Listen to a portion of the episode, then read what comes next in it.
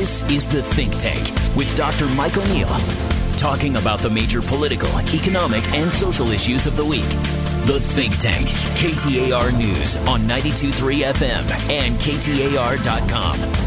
Washington has been a buzz with hearings on the January 6th insurrection. And uh, I have, uh, I don't want to reiterate those, but uh, to me, the interesting question is what will the reaction to this be amongst those Republicans who one might describe as not absolute in the tank for Donald Trump, but more, you might call more traditional, more traditional business conservative moderate slash fill in what you will. The, the sort of the non in the tank trump group. Uh, I have uh, two guests here. Chuck Coughlin has been a regular here, and Senator Paul Boyer is joining us for the first time. Welcome to the show. Yeah, thanks for having me.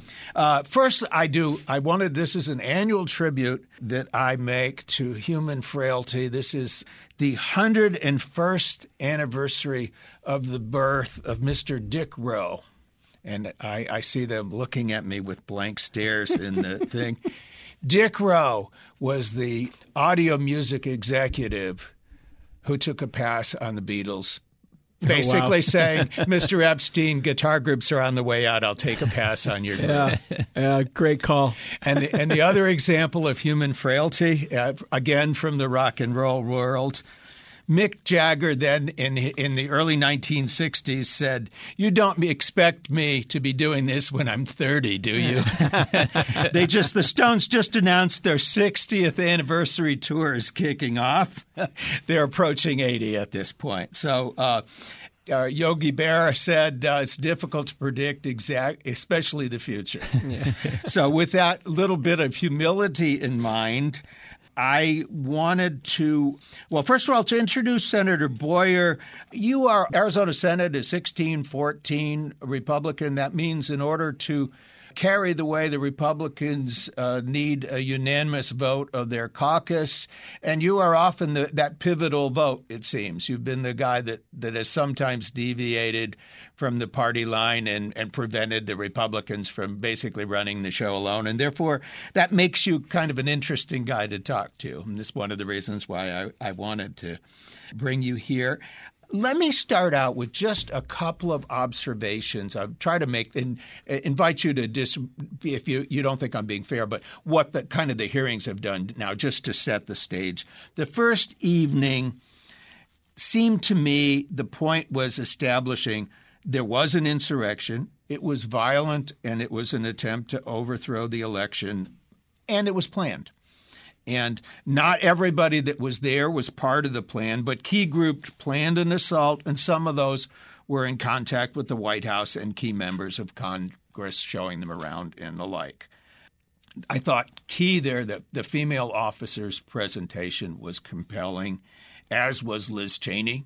Uh, who, interesting, of course, being a conservative Republican daughter of the vice former vice president she impressed me as a, a meticulous prosecutor, and uh, that's that's my take on. Is that you think that's a fair take on the first night?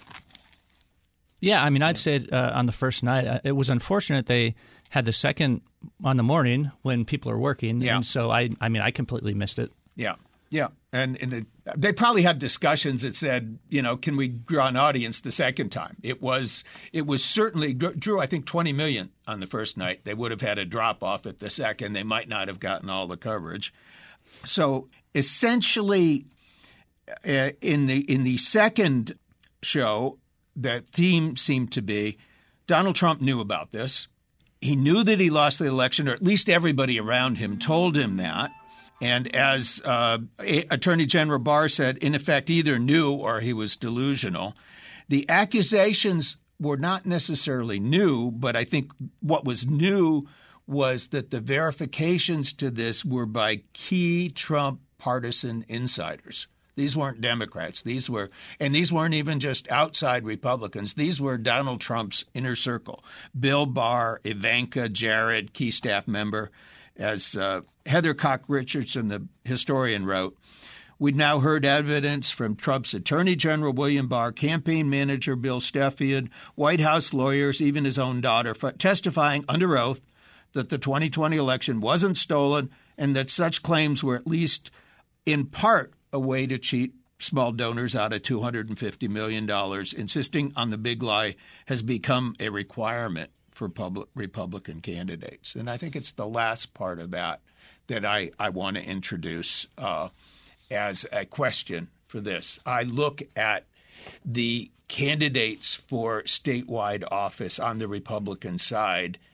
I can't think of one that has made the simple declarative statement that uh, Joe Biden won the 2020 election. We had here uh, Matt Salmon, I thought probably the most moderate of the candidates, and I he, he was sitting in your chair, uh, Senator, and I asked him that question point blank, and his answer was carefully crafted. He said, "Joe Biden is the president." I said, "That's nice, but it, it, we both know that's not the question I just asked."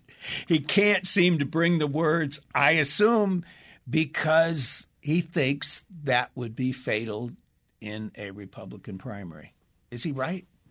Yeah, sadly, I think he is. And I think that's why you're not hearing any statewide uh, Republicans saying that Joe Biden won the election fair and square.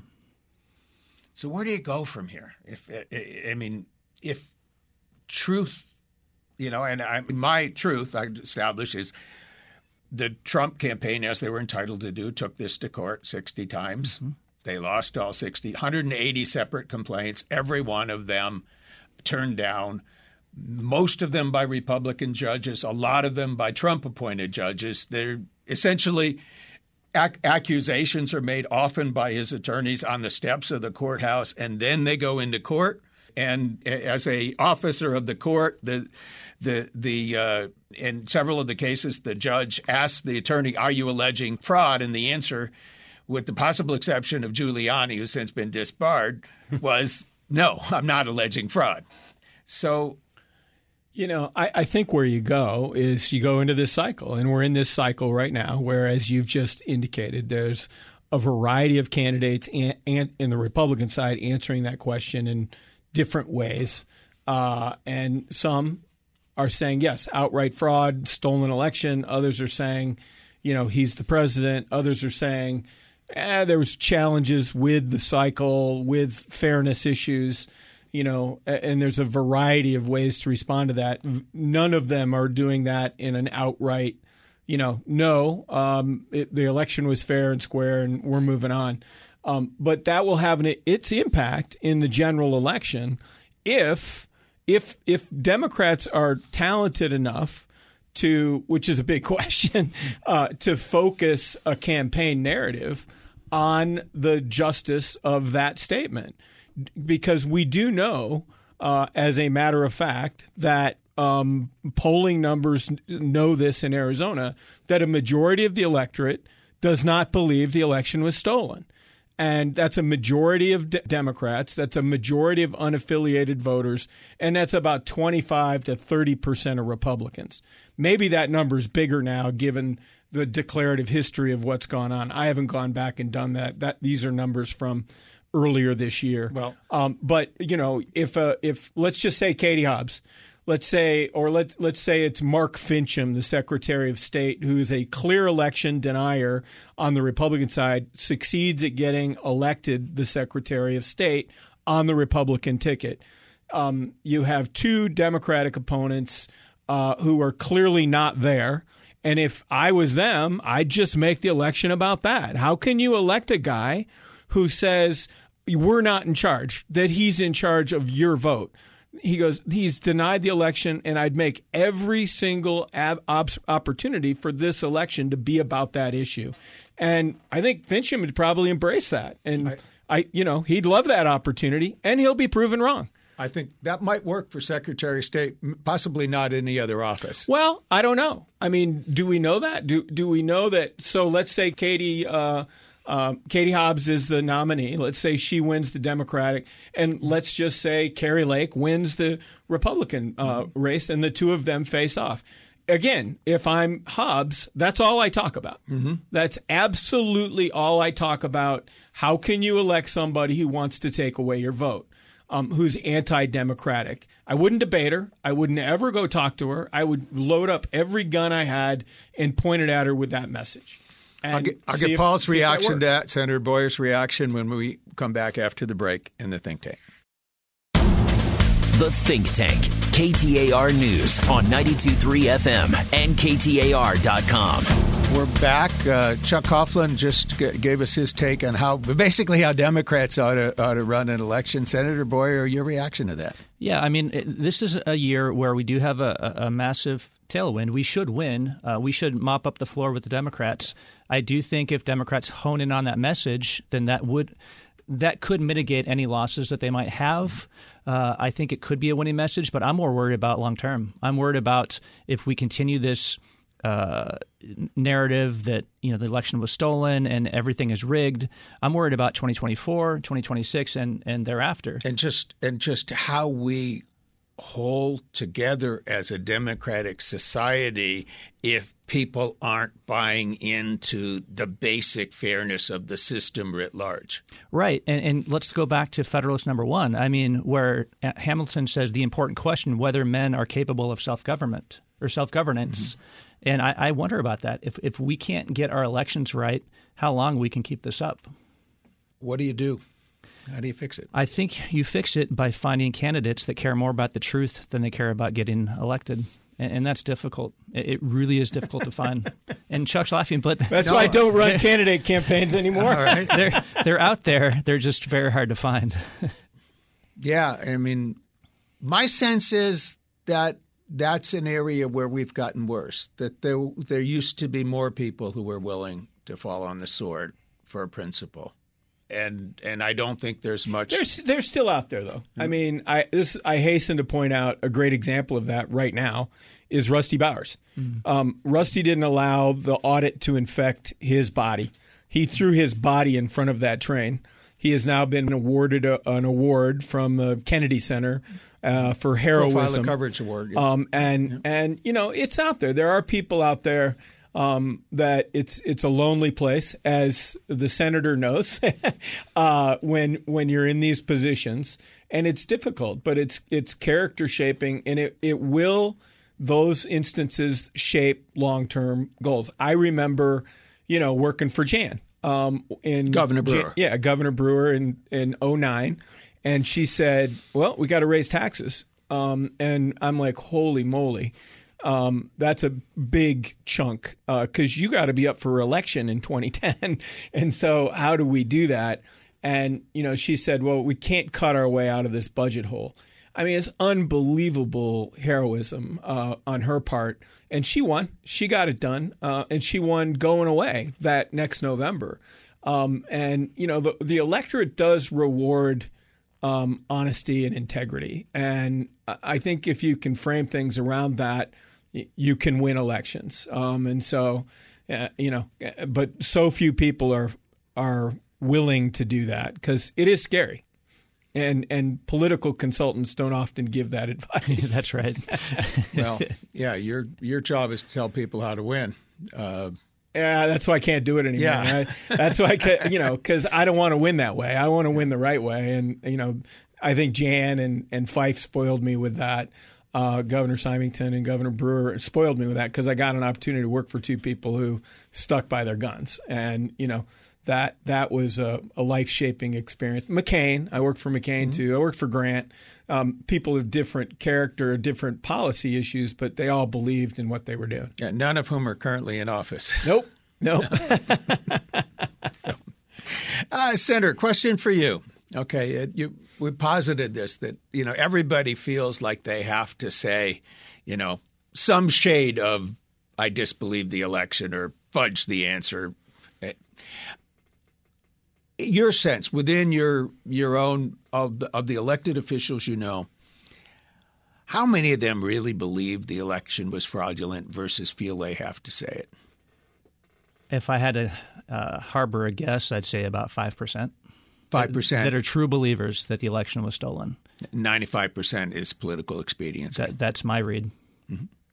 I don't know which side I'm rooting for more. Actually, I mean, uh, at, at, least it, it, the the 95 bespeaks a certain intelligence, yeah, least, yeah. To, to ability to confront facts, if not to retell them. The, the most disheartening thing is to see when members, when elected officials say we want perp walks and we want to, you know, hang them and uh, you know get them to get them to you know jail them. I mean, th- to me, that's the most disgusting, disheartening thing because they know better. They, they know that there, if there was something illegal, then there would have charges would have been filed a long time ago. There, there are lots of Republican prosecutors who could make great names for themselves doing just that. For sure. Um, well, the outcome of the election would have been radically different. I mean, you wouldn't have had down ticket Republican victories all the way along the board. Well, that's why it doesn't I mean, fit the facts. Yes, if yeah, there was the, going to be the fraud, it doesn't yeah. fit. It's it's the reality is that Republicans won down the ticket and they split on Trump because Trump. I mean, I, my own narrative is he so badly handled COVID. Um, he was so disingenuous about how and unempathetic with the electorate that even in an overwhelmingly Republican electorate in Arizona, he lost because he lost touch with voters on that issue. I think you were on the record saying that Trump was going to win pre COVID. Yeah. I mean, you were here saying he is going it to win re-election, and then COVID hacks, and, and then that was the new yeah. fact. I mean, you you couldn't have found somebody to bet against Trump before COVID. I mean, remember the economy's rolling, everything's going great, um, and there's not a problem, and everything's great. And then COVID happened, and he did not respond. You know, it's not going to happen in America. It's never going to come here. Um, oh, take you know, these funky drugs, argue with the experts, you know, deny what's happening. It's only 25 yeah. cases. I remember looking at that and saying, you know, but I understand an exponential curve. And when it was 100 cases, it was frightening because of the rate of increase. Yeah. If he had just said, we're going to listen to the science, we're going to listen yeah. to what the scientists say, he'd be president today. Yeah. Absolutely. Yeah. No question in my mind about that. Well, we'll return after the break, and Senator Boyer said he will is willing to give us some insight very quickly into what is happening this week at the legislature. There's some very, very serious. Uh, it's it's crunch time. The budget, uh, particularly funding for schools and vouchers and all of that. Uh, when we return in just a moment in the think tank.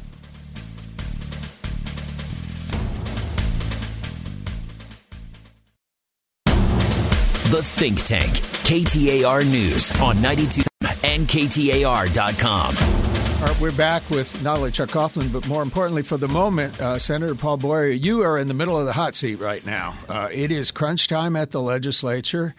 And uh, I'll let you describe it, but essentially the issue is the confluence of two things uh, funding for public education and expansion of vouchers. What's happening and uh, where do we stand? Well, I mean, I'm, I'm, hopeful we can get out of this one, and maybe Chuck has some insight for me on how we get out of here. Uh, the legislature, you know, passing a budget that is. So, on the one hand, you have people like myself that are fighting for more money for K-12 education, uh, in, to the tune of around 850 million, and then about 200 million one time, so about a billion dollars. Uh, higher ed funding. Uh, the the current budget has one time monies, but I'm looking for more ongoing. Our per capita rate in in the state vis-a-vis other states is horrendous if we want uh, higher wage paying jobs, then uh, whether or not you like the universities, it doesn't matter. I mean, we need more engineers, we need more STEM fields, we need more six figure jobs in the state of Arizona. So, the, on the competing side, you have legislators that don't want to increase spending one dime. Uh, they'd actually like to cut spending. They'd like to return some of the the uh, surplus to the taxpayers, and so uh, the question is what gets you to 31 and 16, 31 members in the House and 16 in the Senate, and the governor sign off on it. And so that's that's kind of where we are right now, just the give and take of what, what's it going to take to get us there. What do you think a package will look like that will that will get us to agreement? Well, uh, as uh, you had mentioned on, on, the Empowerment Scholarship Account side, also known as vouchers, uh, the House is, is proposing universal vouchers for any kid in the state of Arizona. So all 1.1 million students could be eligible. I'm pushing for Title I kids or the kids in high poverty areas that uh, that need it the most. And so there, there's a competition between the House and my proposal right now. What I think you'll see is uh, some kind of significant investment in K 12 above and beyond what current leadership is proposing right now. And, and how so, much is that? They're, well, they're I mean, that's that's what we're talking about uh, the next few days. And so, uh, again, I'm asking for 850 million. Uh, if it gets to 700, I could live with that. And so The question is, does that peel off a few members where you need Democrats, where you finally get, in my experience, I, I haven't seen a bipartisan budget since maybe 2006 with Konopnicki and, and uh, Yeah. Jennifer Burns. And so th- this could be uh, the first bipartisan budget that you see uh, for at least 15 Well, and, years. and, and to explain to people, that means if you lose a couple of the Republicans that say we don't want to spend anything more, then you need to pick up a couple of Democrats. yeah, that's exactly Yeah, right. and that if creates you- the tension Yeah. then over the voucher issue because most Democrats are opposed to the voucher system, particularly universal vouchers. But I think he could probably get votes correct on on Title One vouchers. That's on right. The vouchers, but but then that requires some movement on those Republican sides to attract some Democrats. They're, they're not enamored with Title I only uh, empowerment scholarship account expansion, but I think if there's enough significant investment in K 12, they can live with it. Yeah, and, th- and then there's people on the um, there's parts of the Democratic caucus um, or Democratic interest groups, Save Our Schools and others, that would promise to refer, I think, um, those universal vouchers, but may be willing to live with um, those Title One vouchers. Uh, you know, Title where- One, it would be about what percentage of the of the student base? It's pretty significant. I'd say uh, w- after it passed completely with, with just Title One, with what we already have, about 75% would be eligible of all students in Arizona. Okay, so seventy five percent. So we're talking in the range of making seventy somewhere between seventy five and hundred percent of the students eligible. Up to 75%. But again, that's just eligibility. Uh, the numbers guys at JLBC say that you're only going to get about a 3.8% usage. Well, let- let me ask a question about that. So that's the point. So if it's 3.8% usage, or let's say it's 5%, does that money that would go to those Title I schools then stay in those Title I public schools? So there are certain, like the classroom site fund, it, it gets super complicated. But no, I mean the money, the ninety percent of what the school would have gotten goes with the parents. But under my proposal, the JLBC actually scored a, a modest savings to the state initially. Um, the universal would be pretty pricey. So to put that in to put that in perspective, uh, you would this proposal, the compromise proposal, would uh, infuse additional funding in the one hand for public education, but to the extent that students opted out by going into private schools, it would take away from the other hand. So there'd be an offset there. Yeah, so that's why I've been fighting for uh, not so much tying, but adding $100 million for a poverty weight or an opportunity weight, as some would like to call it, just to offset any uh, loss the school might get. So that money would stay with that public school system if the kid didn't leave, if if the child didn't take the scholarship, that money would stay in those the poorest districts in the state. the, the poverty weight, yes, 100%. Okay, because that's a big deal. Mm-hmm. I mean, that's a big deal. So if if you're right, then that only three and a half. If JLBC is right, and only three and a half percent of the kids take the scholarship, then the rest of that money, that hundred million dollars, stays with those poorest schools. Yeah, the 100 million stays regardless of students leaving or not. Okay. And does the other money stay? Uh, That, that's what I'm still not clear about. Does the other money stay with those poorest schools if the if the if they don't take a voucher if if the kid If they doesn't take, take a voucher. I well, they, if they take the voucher, the money goes with the kid. He packs off with the kid. But if the kid doesn't take the voucher, where does doesn't that money just stay with the district? Yeah, then? it's uh, just like it does right now. just right. like no Yeah. change. Right. Yeah. So it's it's a big it's a big number Mm-hmm. that this would impact those poorest schools in the state. 100%. Yeah. That's a that's a amazing thing um, that you know I, I to me that's the Democrats falling on their sword to protect three and a half percent of the students at sacrificing ninety seven percent of the Yeah, students. I'm thinking of, of the impact on the schools. If if you know you're running a school and uh, you're losing, if you lose three percent of your students, say, that money goes, but you still a lot of your costs are fixed. You know, you might have two less teachers, and you don't have to pay the teacher, so you save the money. But you, your plant is identical. You you still need a school nurse. You still need a principal. You still need everything else. but you're getting a ton more money under this Well, proposal. depending on yeah, depending on how big the offset is. Yeah. Do you know how much? That, I mean, that'd be an interesting number to see what, what the amount is that would affect you know per student, like you were saying. student, right. What's the per student funding? Well, what superintendents have told me is if we can get significant dollars into the classroom, so to the tune anywhere near 850 million, 100 million of which um, for the poverty weight, that they can they can do their job so well that they're not even worried about students leaving mm-hmm. on the scholarship.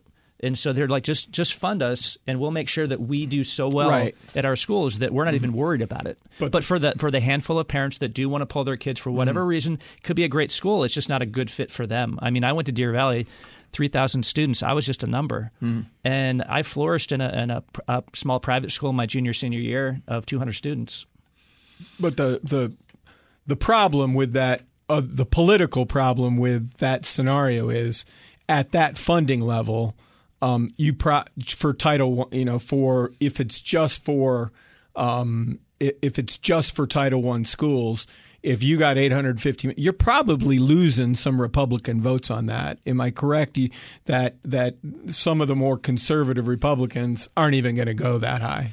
Well, yeah, on the dollar amount for sure. And they want, I mean, that's why they're, they're pushing for the universal ESA. But I think what, right. what gets them off more is that it's not a universal ESA versus uh, the the exact dollar right. amount. But that's the compromise that's going to have to be made to figure out if you get Democrats, if you can recruit Democrats into the room, if they fall off um, because of the universal voucher um, and you need to get Democratic votes, you, you're you're you know if their their number doesn't go up to your 850 million, or if you say 700 million, if they won't go there, then that becomes the that becomes the challenge. Are you hearing that under any of these plans that the that the uh, uh, Save Our Schools people would threaten a referenda? So, I mean, they they of course they're not going to guarantee anything, but they're they're more amenable to the Title One only um, mm-hmm. ESA expansion. Mm-hmm. Well, I know you've got a meeting to run off to. Yeah, real quick, I yeah. want to mention one more Please thing. Uh, there's another sticking point, and that's the wall. There's a 350 million appropriation for a 19 mile wall that uh, no Democrat can vote for, and so that's another another thing that we have to think about as we're trying to get 31 and 16 uh-huh. votes. One last question for you, just broader one. Uh, you've been kind of one of a really small number of swing votes, the non-predictable swing votes. You're retiring. I'm taking the political Sabbath. Okay. Do you see anybody in the offing of who's running and likely to win that, that will fill that slot? Well, I mean, if if the if the polling not su- necessarily in your district, yeah, I mean, if the polling suggests that Republicans pick up a few seats in the Senate and the House, I don't know if it matters. Then it, it, I, right, if Republicans pick up seats, it's not going to matter. If yeah. it's about where it is now, then it's going to matter a whole lot. That's right. So, well, and there's there's opportunities given some of the. I've looked at about five districts in Maricopa County, which um, you have election deniers running against incumbent elect, uh, legislators um, in Republican primaries.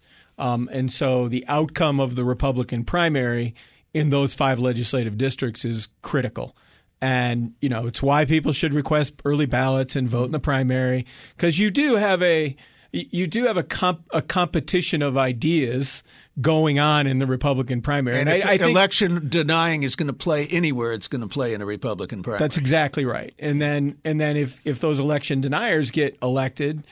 Eh, maybe they don't win their general election. I mean, back to the earlier depending discussion point district, we were making, yeah, depending yeah. on the district, mm-hmm. and so it's it's a it's a fascinating little milieu. Which I would say is, if you don't vote in a primary, you're missing out. You're denying your ability to influence the election. So please vote in a Republican or the Democratic primaries. You got to request a ballot in order to have your voice heard. And there's a good chunk of the Republican Party wants to take your vote away and, and your early voting away. If you want to protect your early vote, vote. Okay. That's the best way to I promise, say Senator Boyer, I'll get you out of here. I know you're going to a meeting. Chuck and I will wrap this up uh, in your absence and uh, hope you can come back again sometime. Yeah, for sure. Thanks for having me. Take care. The Think Tank, KTAR News on 92.3 FM and KTAR.com. Our thanks to Senator Paul Boyer, who had to leave in order to go to a meeting. Chuck and I are left for this last segment. I got a question for you, Chuck that January 6th hearings, I'm wondering who the audience is. Let me give you several choices. Uh, one, the general public is overwhelmingly committed one way or the other uh, the Democrats are, are, pretty unanimous in uh, in being outraged by what happened. Uh, the Trump loyalists, I don't see anything there affecting most of them. There's there may be some residual who uh, who watch that and see some of the you know, my God, these are the Trump insiders. Uh, you know, right? These aren't the, my enemy. These, you know, well, uh, another theory: the audience maybe is the audience the Justice Department, Merrick Garland, who's sitting on potential indictments, uh, or is this, you know, which I see as kind of a retreat, but true, uh, documenting for history? Yeah, clearly facts that will be on the record forever. Um, you know, I think back to, you know, this is so different from watching Watergate that, you know, Watergate was about who done it. Nixon said I didn't do it. The tapes come out. It became clear he did it at that point.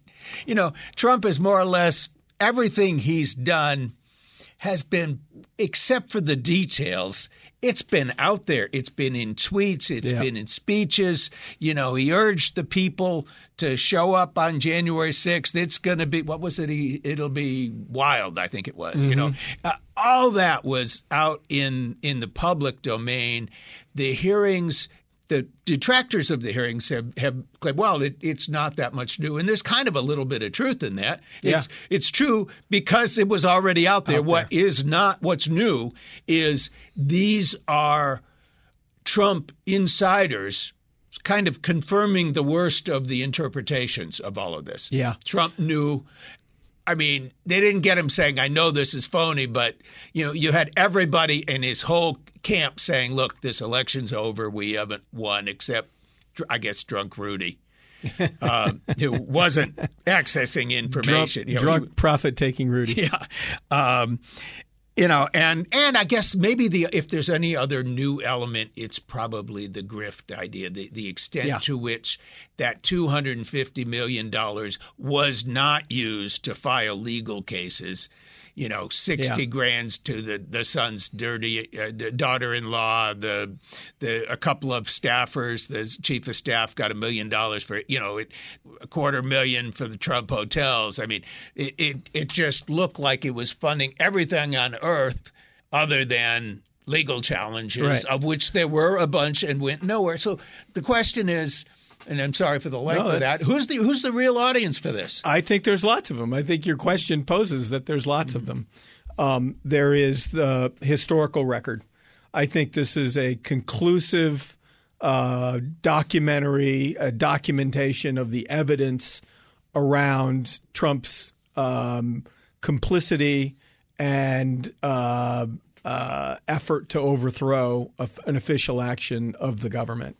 So there is a, a documented narrative history of it that's provided. Um, there is number two. Um, that's not going to change a lot of people's minds about this issue. Uh, it's not going to overwhelmingly move the electorate one way or the other. Uh, I do, do, believe you're correct that there will be a question here at the end uh, of what about the a fraud what about the fundraising and the fraud that he's done? And there will be the potential for a referral of a fraud. But the longer term narrative of that will be to an effort to quash Trump's additional fundraising ability, to put him on notice and to put his donors on notice that you're contributing to a fraud. There was no election challenging reform group. There wasn't a legal defense fund. Where that money went, I think, is going to be really well documented or at least attempted to be documented to the best of their ability uh, to do that. Um, I think all of those things are true. Um, your comment about, you know, this is not Watergate, it's not Iran Contra, it's not McCarthy. Um, there are no moments in these hearings. So it was like, you know, do you have no honor, sir? There's there's no Ollie North looking com- perplexed in front of the camera. Though I must say, Liz Cheney is awesome as a prosecutor. She's good. I mean. She's got. But then again, back to that side, that that other side. I mean, they've hired a television news producer to produce all this stuff. Which is why it was so compelling. It's compelling If they had TV. done traditional hearings, it would have been boring and Right. everybody would have shut it off. Right, right. That's exactly right. So they've they've created a narrative that they want the country to see, and that is what's being laid out here.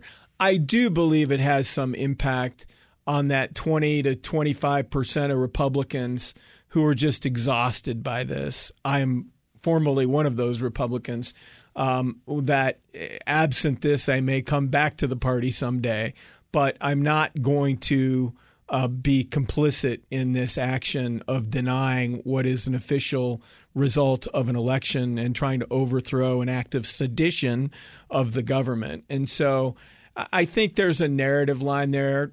Maybe we can perpetuate that narrative line out here in Arizona in some of these elections that we're going to have about what candidates actually believe and and create as we said earlier with Paul create an election narrative in the fall this fall about honestly you actually you had 60 cases. You lost them all. You had innumerable opportunities to prove your point. You did not prove it. You continue to believe that. You're not su- you're not suited to be my elected representative so is that a narrative that can win elections here in Arizona this fall? Can Mark Kelly use that election against his Senate opponents out here? I think he can. Uh, does he do it? I don't know if he does it. Um, if Kari Lake wins it, can Katie Hobbs do that with Kari Lake? If Mark Finchem gets elected, does the Democratic nominee Adrian Fontes or uh, Reg Bolding uh, hold that uh, um, other party accountable that way? I think it's fascinating. We we- we both recognize we're not living in static moment. We're living in fluidity of history as these things unfold, and I think it's fascinating to watch how that could potentially play out. Donald Trump, is he finished as a candidate in your estimate? I think he is. I think what he's doing right now is just collecting money. Um, you know, I, I have my suspicions over the Blake Masters endorsement. You know, was that bought? Did Peter Thiel make a giant contribution to uh, the Trump organization? Peter Thiel is the blank master. is, is the Blake Masters, master donor, right? Um, eh, did he make a donation to foster that endorsement? Um, I think that's what he's doing is holding hegemony over the Republican, the the core Republican Party by continuing this narrative and using it to raise money, um, and in, and using that money and influence over the party. I suspect he's done as a candidate because if uh, if if he gets out as a candidate and loses again, he's done. He's literally done. He becomes a fringe of a fringe. And that's uh, and a loser is the one thing he can't cannot afford stand. to be a loser. Emotionally, he cannot afford. Right. Well, his bank account can't take it, and he And the financial starts going pretty well. yeah Two hundred fifty million. Yeah, he raised two hundred fifty. That's a lot of hotel rooms. Yeah, is the next one going to be I lost a Republican primary race? That's not going to fly. And so I don't think he can afford to lose. So I think he stays on the sidelines and and and and Last, last question. We got maybe twenty seconds. Is the Trump endorsement a net positive or negative? I think the answer is maybe it depends. I think it depends. Uh, it's it's probably helpful in a Republican primary, um, but it's not helpful in a general election. Okay, last word. Thank you, Chuck Coughlin. Thank you, Mike. To reach me, mikeoneal.org is the website. You can uh, use that to reach social media as well as email. Anybody wants to contact me next week in the think tank.